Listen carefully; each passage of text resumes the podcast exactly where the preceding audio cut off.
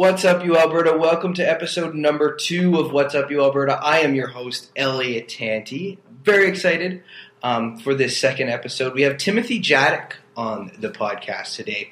He's the president of the Ukrainian Student Society, and he came and met up with me. We talked a little bit about some of the events that they're holding on campus, some of the things that they do, as well as, we talked about the recent developments in Ukraine. And he gave a very interesting and informed perspective on that. So I'm really looking forward to getting to that today. We're also going to be featuring some music from a former University of Alberta student, a graduate of the BFA program, Cayley Thomas. We're going to play one of her songs. Very much looking forward to that as well. And we're going to take a couple minutes to talk a little bit about student elections and where you can get a little bit more informed and where also you can get information as to where you can vote. So yeah, jam-packed episode. One thing I am going to try and do with this podcast is keep it a little bit shorter. Our first episode, I got lots of positive feedback, but one of the things that I heard was that it was just a little bit too long. So we're going to keep it to one student group this week, and then do a little bit of a chat at the end. And I'm very much looking forward to trying it out and then hearing back from you guys. There's a couple ways if you're interested in getting a hold of me that you can do that. First of all is following us on Twitter, What's Up You Alberta, to start the title of the podcast, What's Up You Alberta. And finally, if you want to send us an email, wualberta@gmail.com. So yeah, if you have some feedback or yourself are part of a student group and want to get involved, that's an awesome way to get a hold of me, and so we get you on the podcast, as well as if you're a University of Alberta student who also makes music. Love to feature your music on the podcast as well. So, yeah, coming up right now is Tymothy Jaddock and the Ukrainian Student Society. All right, I am here with President of the Ukrainian Student Society, Tymothy Jaddock, to talk about his group and some of the upcoming events that they're hosting, as well as give us some perspective on what's going on in Ukraine. Thanks so much for being here, Tymothy. Thanks for having me. Can you tell me a little bit about yourself? What program are you in? How long have you been at the university? And what are your extracurricular activities? I'm a third-year political science student at the University of Alberta. I'm a Ukrainian folklore minor. And extracurricular activities, I'm the president of the Ukrainian Student Society, obviously. As well, off campus, I dance semi-professionally with the Chukramosh Ukrainian Dance Company. And I sit on the Alberta Ukrainian Dance Association as a secretary. Okay. So obviously you're very involved with the Ukrainian community. How did you initially get involved with the Ukrainian Student Society? Actually, I'm originally from Manitoba, but my dad went to the University of Alberta. And when I moved here, he told me, Tim, you have to be on the Ukrainian Student Society. I did that when I was in university. So I moved here and found the Ukrainian Student Society at Club Sphere and just started off my first year as a member.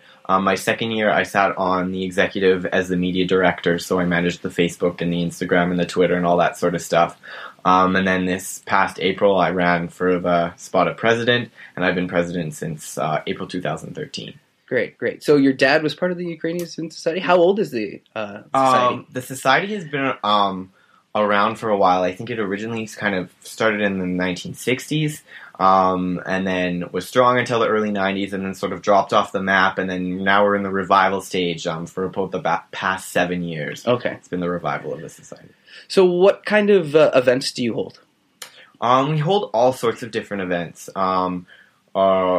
have our Welcome Back Barbecue in September, which is one of our sort of flagship events.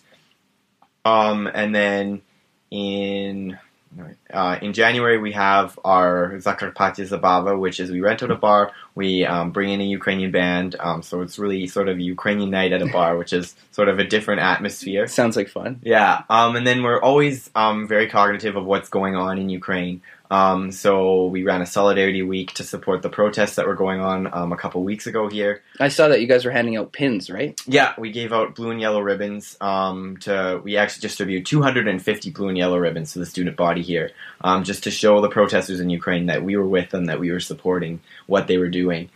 And then in March, we typically have our Ukrainian Week, which is just a week of Ukrainian activities. We do our Pierogi Barbecue and Quad as one of our fundraisers, and then we usually have a Ukrainian movie night, And then we do our big event, which is the PPP, which is Paska Pisinka Perehe.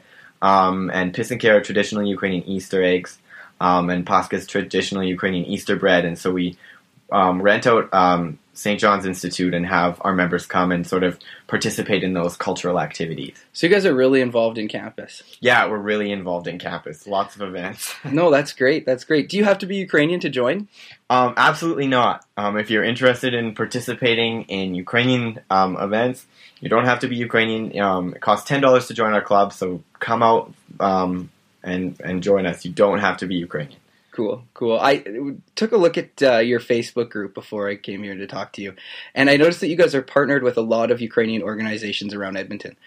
Do you think this speaks to the strength of the Ukrainian community in Edmonton? Yeah, Edmonton has a very, very strong Ukrainian community. So we are just one sort of part of it, or a student group within the larger Ukrainian community in Edmonton and in Alberta, which is really awesome.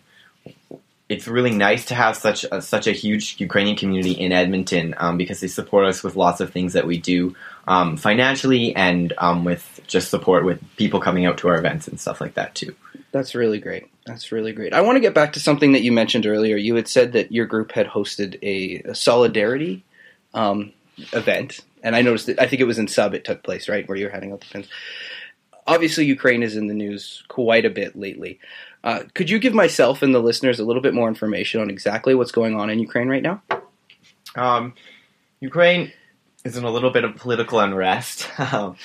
The protests originally started when Ukraine was sort of looking into becoming part of the European Union. And then Putin kind of made a deal with the Ukrainian president and said, you know what, don't join the European Union, come back to Russia. And lots of Ukrainians really took offense to that because, you know, they just became a free country in 1991, and so they haven't been experiencing freedom for too long. And then that slowly started escalating as the Ukrainian people were continually more and more dissatisfied with the amount of corruption that is within the Ukrainian government system. Which led to the protests, and many of the protesters were university students. So the reason for us running the Solidarity Campaign was to show those protesters, those students that, just like you or I, university students, protesting for fair democracy in their country, that we were with them, that we were behind them, because that's about all we can do from Canada. For sure. For sure. There's been a lot of speculation, discussion about Ukraine. Recently, a CBC commentator described Ukraine as a hinge country between Russia and the West. This unrest that's going on in Ukraine right now, do you think this is an embodiment of EU-Russia tension, or is this more representative of the internal conflict in Ukraine? I definitely think it's representative of the internal conflict in Ukraine. You can see it's... a great example to use is, you know, there's so much civic disengagement in Canada. You know, we always think students aren't getting involved, they're not advocating against government, and they don't really care what goes on. And you can see in Ukraine, you know, 100 people lost their lives fighting for freedom. And that just shows how much political corruption that these people are experiencing, you know, that they're willing to risk their lives in order to see a change within their country. And frankly, they're just fed up. Mm-hmm. I see. Now, part of this conflict and something that's been noted often in media is that Ukraine is divided basically down language lines. As the president of Ukrainian Student Society, you lead a group that represents a country with these divisive political and language lines. How do you rectify those opinions in your group? Here in Canada, most people were first or second wave immigrants. I see. So they're very, very pro-Ukrainian. They came from Western Ukraine. So we don't have tons of, like, you know, Eastern, Western Ukrainian divide within our society here right. At the university. But, you know, of course, things like that come up from time to time. You know, there's more pro-Russia students and more pro-Ukraine independence people that we deal with. And, you know, it's just sort of, you know, taking people's perspectives and respecting them. That's what we do. Yeah. It sounds really positive, though, right? That's what you're trying to do? Mm-hmm. Totally. Totally putting a positive spin on it and, you know, trying to bridge the Ukrainian community and Ukrainian students so we all can come together sort of as one voice, but also respecting that, you know, as one voice, people do have different opinions. Certainly. I think many, including myself, saw the Orange Revolution as a really positive shift in the way business was done in Ukraine. Do these recent events suggest otherwise, or have we all simply been ignorant to what's been going on in Ukraine? I think if we take the Orange Revolution in isolation, it was an amazing thing that happened in Ukraine. They overturned the election results and got Yushchenko elected as president of Ukraine. And then within his government, things sort of didn't happen as the Ukrainian people wanted to see them happen. And then the next election, Yanukovych was elected. And then I think Ukraine sort of was just down a slippery slope ever since he came into power. I see.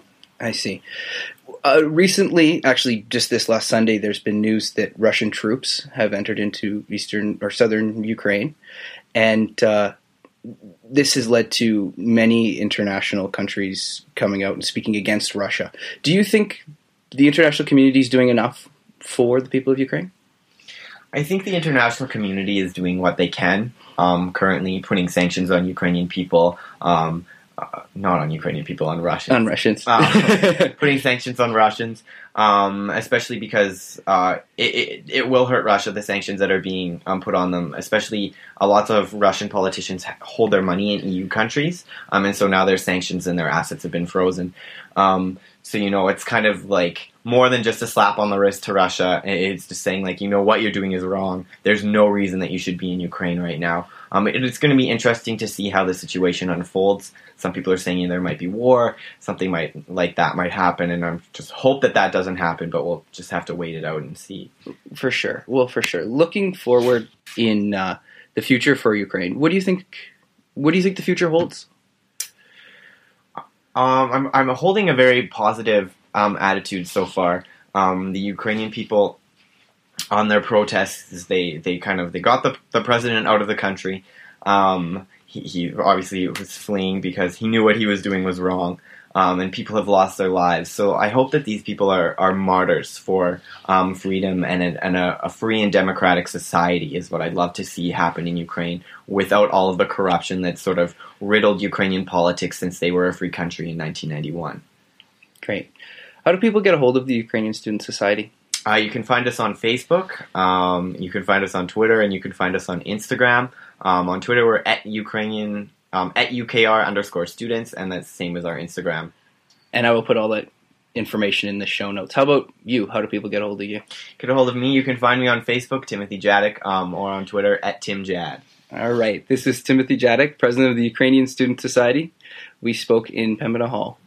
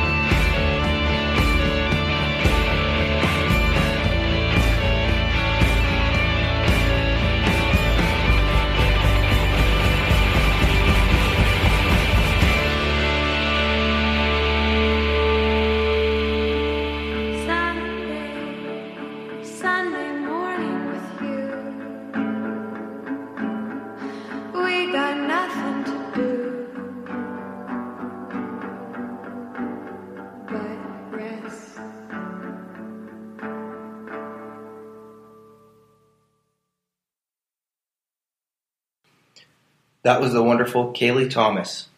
Her song Hideaway off her new album Ash Mountains. If you want to get more information on Cayley Thomas, you can find her on our website at www.cayleythomas.com. That's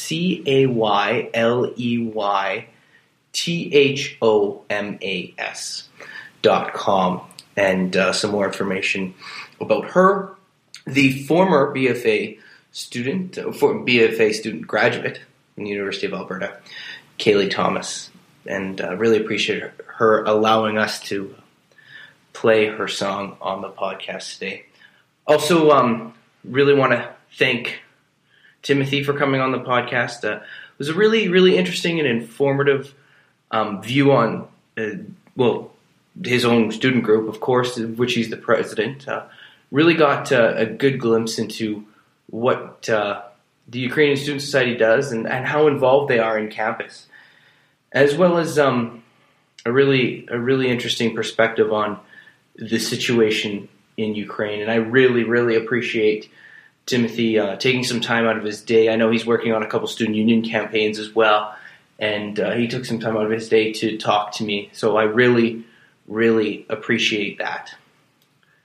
On the subject of student union, elections are happening next week. Yes, Monday and Tuesday, the 5th and 6th, student elections are going to be taking place on the University of Alberta campus. I really, really encourage you to get involved, and not by working on a campaign, not by taking it super seriously, but just by getting informed and actually taking the time to go and vote. One of the things that seemed to be really clear in Timothy's interview was that he recognized what the people of Ukraine had gone through, and when you think about the people that had died, or that were fighting this for this cause in Ukraine, just for the right for a proper democracy. And here in the West, I think we've kind of come by it naturally, and we just, accept that it's there, and none of us have really ever had to fight for it in the same way that people in Ukraine are doing right now. So I don't think that we appreciated it as much, but it's really important. These are people, forget municipal politics or provincial politics or federal politics, which one could argue is more important and has severe apathy problems in itself, despite what you think of the major politicians in Canada. These people are putting their names out there and want to represent you on campus. They have ideas. Not a lot of them are revolutionary. A lot of the candidates this year are realists, but they're passionate about these things, and they're passionate about getting you information on mandatory instructional fees, or talking about this missing step program, or how they're going to deal with the government, or how money is going to be used for events on campus. These are big deals. These really do affect student life. They affect your education and the quality of your education. And so I really encourage you to get involved. It's very, very easy to get information on the candidates. One thing I noticed today when I was doing some research for myself was nearly every candidate has a well-developed, easy-to-use, functional website. Most of the candidates have Facebook pages and Twitter accounts. Their platforms are available in various different forms. On top of that, if you go to www.su.ualberta.ca, there's information. There's a little under the governance tab. There's a bunch of information on the elections where you can get a full list of candidates. There's a bunch of candidate bios up there. And then you can get forum videos as well. There's a bunch of forums that have been going on across the University of Alberta campus, and they've actually been taking video of each of these forums, and so you have access to all that stuff as well. And I really, really do encourage you to get involved, and not just to vote, but make it an educated vote, and vote for someone that you believe in and that you want to represent you into the next year. All right, guys, I'm going to finish it up with that. I really appreciate you listening today. I hope the shorter podcast was a little bit easier and more manageable. I'm really looking forward to hearing from you and getting some feedback as to what's been going on. Again, there's two really easy ways to get a hold of me. One is on Twitter, @WhatsUpUalberta. That's @WhatsUpUalberta. Or if you don't have Twitter, you can email me at wualberta@gmail.com. Maybe you've got a student group. Love to hear from you and get you on the podcast. And maybe you're a student musician and want to hear your music on the podcast as well. Just get a hold of me and we can set some things in motion. Anyway, guys, have a great week, and I'll talk to you later.